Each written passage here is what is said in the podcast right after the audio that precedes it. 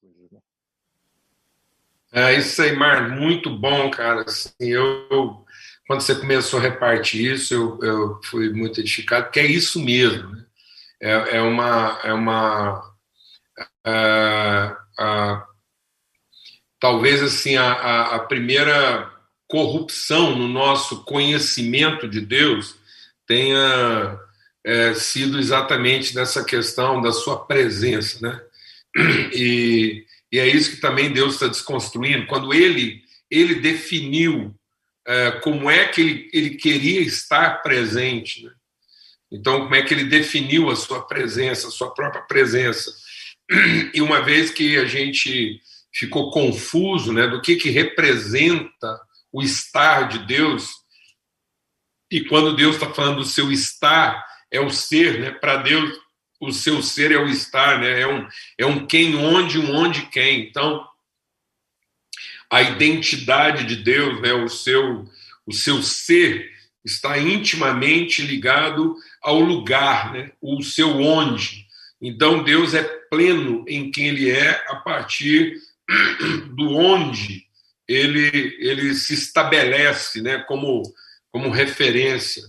Então, é isso mesmo. Então, quando o diabo fala, no dia que você fizer, então você será, ele estava colocando essa, essa ideia, né? E é isso que muitas vezes está acontecendo com as pessoas, né?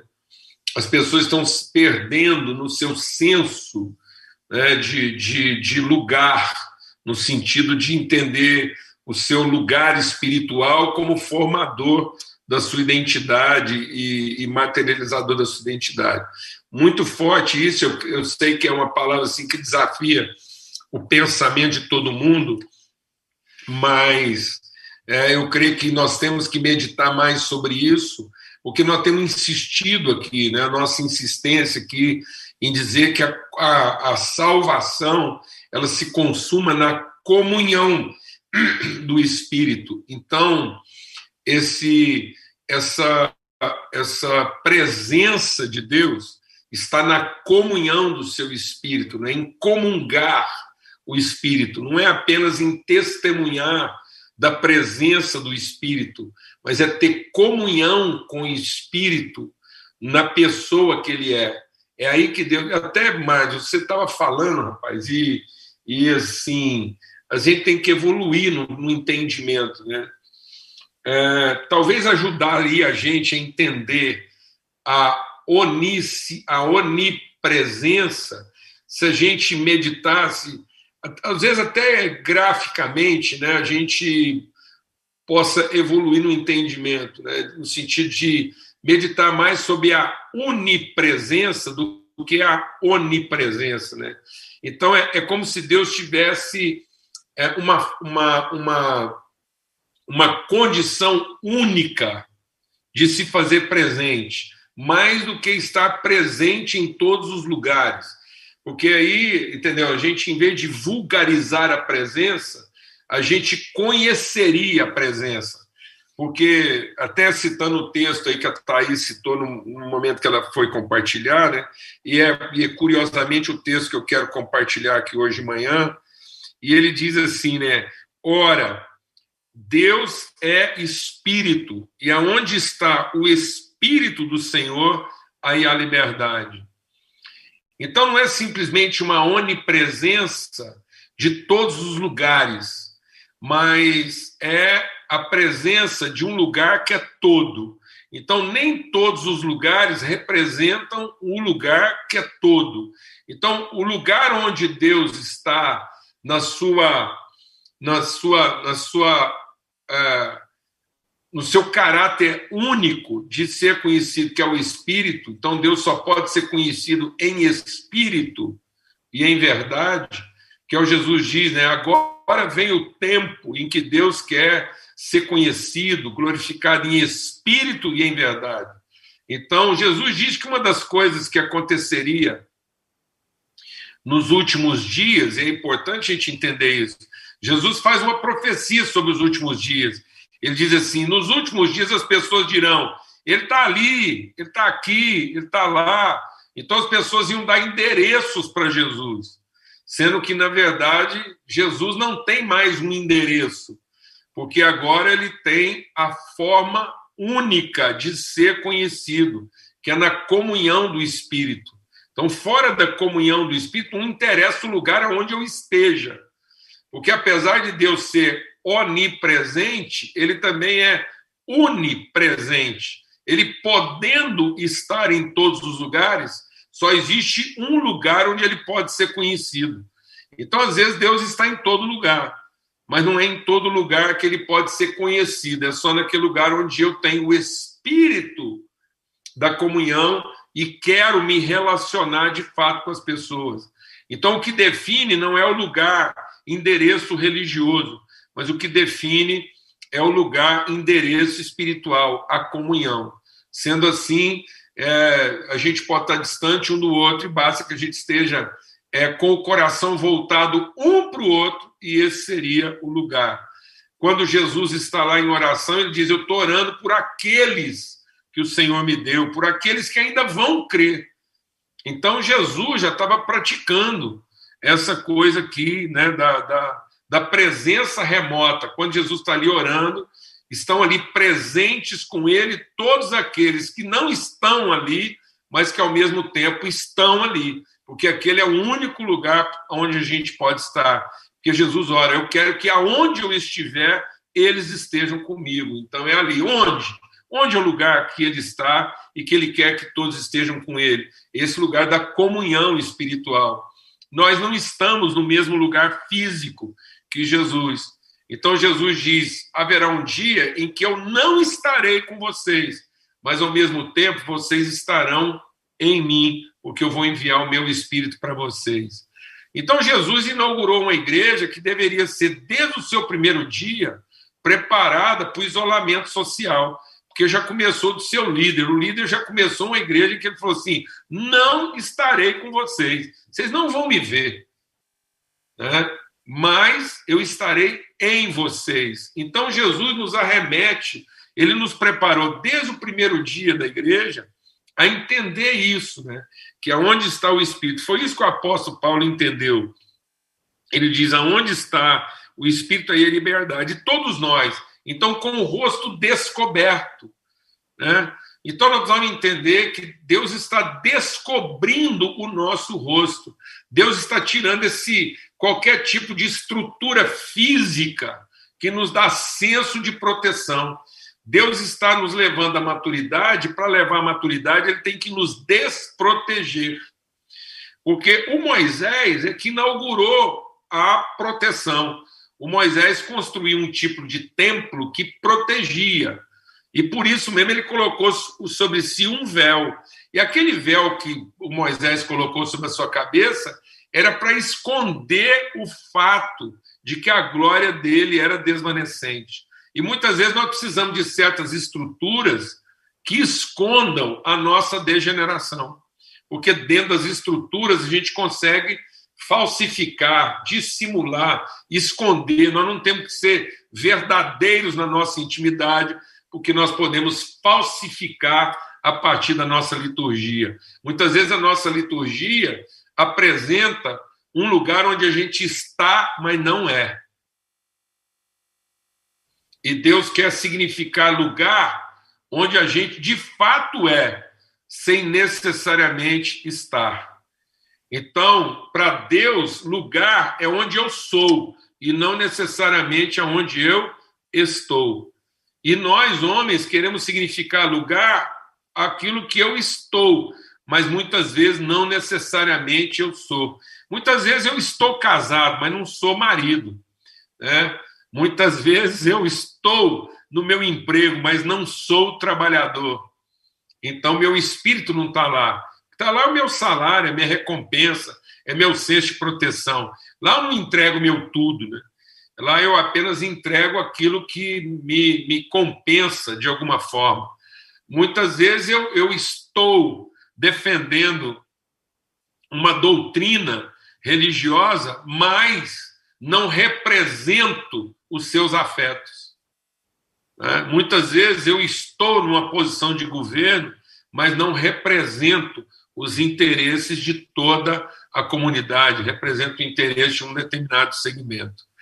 É tão importante isso, Marcos, que a palavra de Deus diz que uma das coisas que vai acontecer nos últimos dias é abominação tomar assento no lugar santo, ou seja, as pessoas permitirem que uma coisa abominável tenha cadeira no seu coração. E o que, que Deus chama de abominável?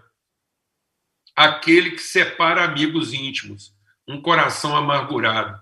Então, muitas vezes, nós estamos é, num lugar de adoração e com o coração amargurado, ressentido, pensando mal ou nutrindo um sentimento ruim a respeito de alguém. Isso é abominação no lugar santo. Isso aí Deus abomina. Ele não aceita isso. Então, muitas coisas que Deus tolera, né, pela sua misericórdia, há uma coisa que Deus abomina pela sua santidade e é uma amargura lá na intimidade do nosso coração, que isso contamina.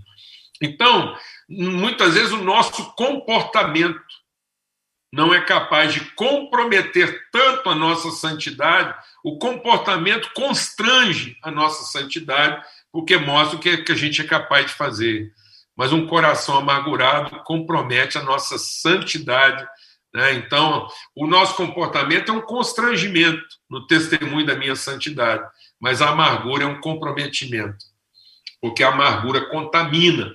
Por isso a palavra de Deus diz que a gente tem que guardar o nosso coração disso. Por que, que eu estou compartilhando essas coisas? Porque aqui na sequência do texto aqui de 2 Coríntios, lá ele vai é, no final do capítulo 3, né, porque isso na verdade era um texto só, a gente que foi lá e pôs capítulo, mas isso tinha que ser lido na sequência. Ele diz então que aonde está o espírito aí há liberdade e que essa liberdade ela vai se revelando na medida em que ela se descobre e não na medida em que ela se encobre. Né? Então nós temos que ter o rosto descoberto, nós temos que ser capazes de remover as capas, as estruturas que nós muitas vezes montamos para esconder a nossa vergonha, né? para nos proteger do nosso senso de fragilidade e carência. Por isso ele mesmo diz: esse tesouro da glória de Deus, ele está em vasos de barro, para que se veja que a excelência do poder provém de Deus e não de nós. Então, esse conhecimento de Deus, ele acontece na medida em que nós nos libertamos dessas estruturas de proteção, em que a gente consegue viver isso de forma mais espiritual, porque ele diz assim: por isso nós não desanimamos, pelo contrário, mesmo que o nosso homem exterior, né, o nosso véu, nossa estrutura, as nossas capas protetoras, é, os nossos endereços físico-temporais se desfaçam, contudo, o nosso homem interior se renova. Então, ao contrário de pensar que a igreja está vivendo um tempo de privação de presença, na verdade, a igreja está vivendo o tempo de significação da verdadeira presença, em que ela pudesse estar presente em todos os lugares onde ela é, e não esperando ser igreja no lugar onde ela vier a estar. Então, seria a grande oportunidade da igreja revelar o espírito com toda a liberdade, porque a igreja deveria ser a primeira a se libertar né, de qualquer conceito de que a virtude ela, ela, ela está refém de uma determinada estrutura. Então, não é questão de retomar, é uma questão mesmo assim de discernir, né, de, de significar aquilo que é verdadeira presença e verdadeira espiritualidade. Então, é, é, é isso que Jesus está dizendo. Está vindo esse tempo em que vocês vão conhecer e adorar em espírito e em verdade. E eu, o primeiro exemplo veio da parte dele. Ele diz: então, para que vocês entendam isso, eu mesmo não vou estar presente, para que vocês entendam a relação comigo em espírito. E o que, que é o nosso problema? O nosso problema é que a gente ainda insiste numa ideia quase herética de que Jesus está presente. Né? Muita gente fala assim para mim: fica com Jesus, vai com Jesus, Jesus te acompanha. Eu falo assim, irmão, assim, eu estou aqui na Terra, eu estou vivo, aqui não tem jeito. Aqui eu não vou, eu não vou estar com Jesus, aqui Jesus não vai me acompanhar, sim, não tem jeito. Aqui eu estou com o espírito dele. Porque Jesus, Jesus não está aqui. Está aqui é o espírito de Cristo, que estava em Jesus. Então Jesus foi bem sucedido e cumpriu todo o propósito de Deus na vida dele, porque o Espírito de Cristo estava nele. E ele foi conduzido por esse Espírito. E ele revelou que conhecia a Deus, porque ele era guiado pelo Espírito. E aonde está o Espírito, aí Deus está, porque o Espírito testifica que nós somos filhos de Deus. E todo o sacrifício de Cristo foi exatamente para se esvaziar desse Espírito e concedê-lo a nós. Aí, quando ele ressuscitou, ele ressuscitou porque esse Espírito veio sobre ele, mas agora não veio só sobre ele, veio sobre todos os filhos de Deus que ele quer ressuscitar para a vida. Então, agora é o ministério do Espírito. Jesus cumpriu o ministério dele como filho e ele inaugurou agora o ministério do, do Espírito que está formando a igreja. Então é tempo do Espírito formar o corpo de Cristo, que é a igreja. E Jesus está esperando isso, e quando a igreja estiver formada em plenitude, Jesus volta como noivo para se encontrar com a igreja. Então haverá um grande encontro. Se haverá um grande encontro, é porque não está aqui. Então, quem quiser ter um encontro com Jesus, tem que morrer e ficar lá em estado meio é, dormente, como quem sonha, e antecipando, mas mesmo assim não vai ser um encontro presencial, vai ser um encontro assim como quem aguarda em espírito para ter esse encontro, porque vai vir um encontro presencial em que nós veremos juntos, numa presença única, Jesus, o cabeça da igreja e o corpo da igreja revelado.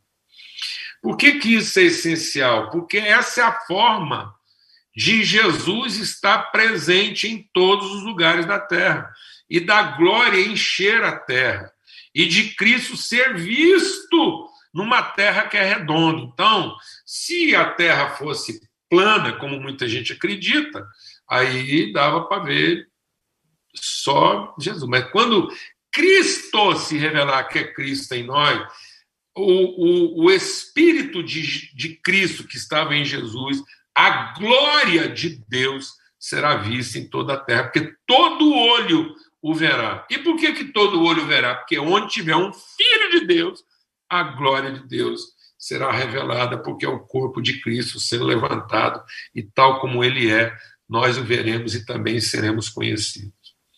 É um tempo de maturidade, é um tempo de todos nós avançarmos para isso e começamos a valorizar melhor os encontros que nesse momento nós temos.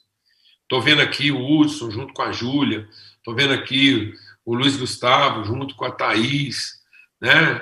Olha aqui que coisa gloriosa, a Cristina aqui com a, com, a, com a família dela em casa, coisa linda, tempo maravilhoso, o Lucas com seu filho. Então, assim, a gente vai vendo isso, isso são o quê? Expressões corpóreas de comunhão, de mesmo espírito. Então, a igreja não foi descontinuada em nenhuma das suas atividades. Esse tempo de pandemia, o isolamento social, a igreja é a única parte da comunidade que não sofreu nenhuma descontinuidade das suas atividades. Porque mesmo o cara que, por exemplo, pegou o Covid, ele pegou o Covid, ele foi lá para uma UTI, ficou do lado de um respirador artificial. Tinha um enfermeiro lá tomando conta dele, um enfermeiro. Tinha um médico lá aplicando uma injeção. Então, um cara que ficou preso. Tinha alguém passando uma marmita para ele debaixo da porta. Então, a igreja, que tem essa consciência de representar o Espírito de Cristo, onde ela é, essa igreja nunca, é a única parte da sociedade que não sofreu isolamento social e descontinuidade da sua vocação no exercício dos seus atributos. Porque ela vive essa unipresença de Deus onde ela é. Então, a igreja é a forma pela qual Deus pode ser conhecido de maneira única, que é na comunhão do seu espírito. Então, em vez de lamentar o prejuízo de nós não estarmos nos encontrando na satisfação das nossas carências e necessidades, nós tínhamos que celebrar a oportunidade de sermos a expressão da presença de Deus onde nós estamos. Então, onde a igreja está, o Espírito é. Onde o Espírito é, a igreja está. E nesse ambiente, as pessoas têm a oportunidade, através de nós, encontrarem com Deus. Então, onde é que as pessoas vão ter é, vão ter as suas atividades, vão retomar suas atividades presenciais? Onde ela encontrar um, um filho de Deus. Então, onde é que as pessoas retomam suas atividades presenciais? Quando elas encontram um filho de Deus, porque aí está presente o Espírito de Deus, essa pessoa acessa a comunhão. Então, onde tiver um filho de Deus, está aí a oportunidade de ser retomada as atividades presenciais. Porque também onde Deus não é, não adianta estar presente, ninguém quer, quer ninguém quer estar presente onde Deus, apesar de estar, não é é o inferno. Isso é o, é o, é o lago de condenação. O que é o juiz eterno? É a certeza de que Deus continua presente, mas nunca mais ele vai ser conhecido é, como ele de fato é. Não haverá mais possibilidade da comunhão. Então, quem quer ter presença sem ter comunhão, é, eu acho que nem o Satanás quer isso, porque isso vai ser uma condenação para ele. Então, até o Satanás não quer isso, porque ele vai ser condenado, os rebeldes vão ser condenados, o inferno. O que, que é a condenação do inferno? É presença sem comunhão. E o que, que é a glória de Deus? É a comunhão, mesmo não estando fisicamente presente.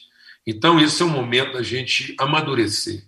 É o momento da gente crescer espiritualmente, da gente entender que ainda que as nossas estruturas humanas se desfaçam, nós estamos sendo renovados.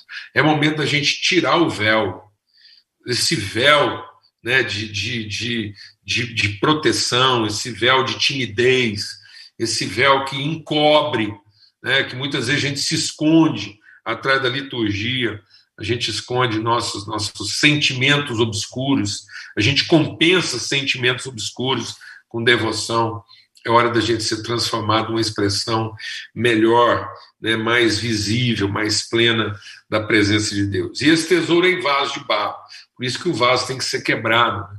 E muitas vezes nós queremos preservar o barro, o vaso, para proteger o perfume, como o Judas fez. Quem queria manter o vaso intacto? Era o Judas, porque ele queria é, que o perfume não cumprisse seu propósito, que ele queria negociar ele. Então, muitas vezes, essa ideia do negócio, do business, né, dos interesses humanos. É, o que que, onde é que o homem perdeu a sua alma?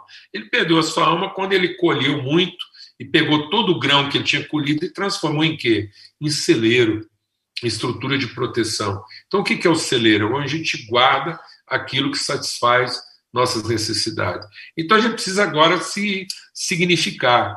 O que que representa para mim um encontro físico? a satisfação de uma necessidade ou a contemplação de um propósito? Por que, que eu quero encontrar as pessoas?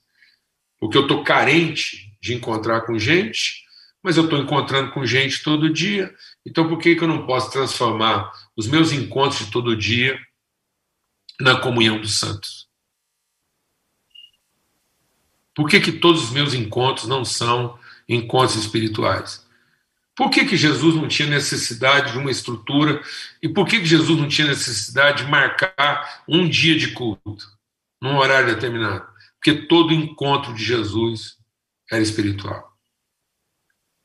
Todo encontro de Jesus era adoração.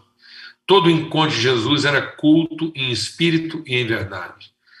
Todo encontro de Jesus era um encontro com um irmão para quem ele queria revelar o seu Pai. É isso que a igreja precisa resgatar. Outro dia eu dei um testemunho aqui e fiquei muito alegre assim. Eu vou concluir falando sobre isso. Quem anda mais perto da gente sabe que eu uso sempre aquela expressão. É, você continua indo na padaria por causa do pão ou por causa do padeiro? Você está querendo a reunião presencial por causa do pão por causa do padeiro? E aí um irmão mandou uma mensagem para mim no Instagram e falou assim: Paulo Júnior, quero te falar que depois de muitos anos, hoje eu sei o nome do padeiro. Acho que foi até você, Levi, não foi? Alguém aí escreveu isso lá. Alguém lá deu esse testemunho. Finalmente, eu posso dizer que hoje eu sei o nome do padeiro. Olha que coisa linda, rapaz. Um culto. Um culto. Perguntar o nome do padeiro e voltar para casa sabendo o nome dele, para poder fazer dele seu irmão. Isso é um encontro presencial. O cara retomou o encontro presencial, porque até hoje ele era o ausente da padaria. A maior ausência daquela padaria, como lugar de revelação de Deus, era ele. Então, se tinha alguém faltando na padaria para transformar aquilo lá em lugar de manifestação de Deus, era o único crente que às vezes ia lá até hoje para comprar o pão. Então, em nome de Cristo Jesus, fui muito abençoado. Eu pude participar, depois de muito transtorno, eu pude participar aí do, do nosso encontro do Somos Todos Gigantes e foi maravilhoso, assim, que coisa linda, tremenda, né? Essa... Então, eu queria dar esse testemunho para nós aqui, da nossa comunidade, da nossa congregação, que, que nós não estamos esperando alguma coisa, nós não estamos aguardando retomar nada, nós estamos aqui no firme compromisso de continuar sendo igreja do Senhor em todos os lugares e na oportunidade da gente se encontrar fisicamente, não será pela carência, mas será conforme o propósito. Na oportunidade de não nos encontrarmos fisicamente, a gente continua no mesmo propósito, sendo igreja. Nenhuma das nossas atividades foi interrompida, nenhuma das nossas responsabilidades foi subtraída, pelo contrário. Nós estamos indo de fé em fé, de glória em glória, e ainda que as nossas estruturas físicas, que nos dão tanta proteção, se desfaça, no nosso homem interior nós estamos sendo renovados, estamos animados, encorajados. Quer dizer para você que toda saudade que a gente tem é para frente e não para trás. Nós não temos nenhuma saudade para trás. Nós temos saudade da pessoa que nós vamos nos tornando e não na pessoa que nós estamos deixando de ser. Glória a Deus. Então, todo mundo aqui tem saudade do eterno e não do passado. Nosso coração geme de saudade do eterno e não do passado. Glória a Deus. As coisas que ficam para trás estão ficando para trás e nós caminhamos como quem tem saudade do eterno, dessa desse viver né, a presença de Deus em espírito e em verdade. Que todas as nossas estruturas representem isso. E na medida que Deus quiser quebrar alguma coisa, desfazer alguma coisa, substituir por outra forma, nós seguimos avançando como um rio que está encontrando o seu curso aí e carregando vida por onde a gente passar. Amém? Glória a Deus, que você seja renovado, encorajado, alegre, que você entenda que nesse mundo nós somos andarilhos, somos peregrinos. Aqui nós não temos apego a nenhum endereço físico, nenhuma estrutura, não. Aqui a gente mora em tenda mesmo, toda hora precisar desmontar e remontar num outro lugar, é isso que a gente faz. Então, é isso, porque a palavra de Deus diz que aqueles que creram entenderam que a sua moradia definitiva é no céu, aqui, nossas estruturas humanas, inclusive nosso corpo físico, é passageiro, vai faltando uns pedaços, umas coisas já não funcionam bem igual funcionava antes, mas o nosso espírito é renovado em fé, esperança e graça. Amém? Glória a Deus. Forte abraço a todos. Vamos ter uma palavra de oração aí, em nome de Cristo Jesus. Hudson, presença constante aqui conosco. Primeiro, o Hudson é um dos primeiros a chegar aqui. Ora por nós aí, abençoa a semana. Ora pelo nosso país, pela nossa cidade, nesse dia de eleição aí. E você é um cara que tem sido é, ministro das virtudes dele, em tanto lugar diferente. O Hudson é um cara bom de dar testemunho, não é, Júlio? Em qualquer lugar, em qualquer lugar, o Hudson levanta um templo de adoração. Lugares mais improváveis, está lá glorificando e não tem hora nem dia para ele, não, nem forma. É maravilhoso. Estou muito abençoado por você, viu, Hudson? A liberdade com que você revela as virtudes de Deus. Amém, amém. Amém, Paulo Júnior. Ó Senhor, meu Deus, obrigado, obrigado porque o Senhor permite que nós estejamos juntos a maior quantidade de tempo possível, porque esse tempo é sagrado. Que nós possamos ouvir essa palavra e praticá-la, para que aqueles que não puderam ouvi-la ou se já a repetiram e não a praticaram, que se arrependam, pois o Senhor escreve as palavras de uma maneira correta, que nós possamos seguir esses ensinamentos, que nós possamos seguir o nosso jeito de nos relacionarmos uns com os outros, que nós possamos é, objetivar essa palavra através de uma revelação com o nosso irmão, que nós possamos é, senti-lo mais perto a todo momento e apesar da distância, que estejamos sempre ligados, em nome de Jesus, que estejamos é, a todo momento conectados, não somente presencialmente, mas também principalmente espiritualmente. E para que isso, que dessa forma nós saibamos que temos uma identidade, e que com essa identidade possamos nos relacionar. E é esse é o objetivo. É assim que Jesus quer. Em nome de Jesus, amém. Amém. Amém, gente. Forte abraço para todos aí, uma boa semana para todos. Bom voto. Amém. Em nome de Jesus, para que não votaram. Em paz.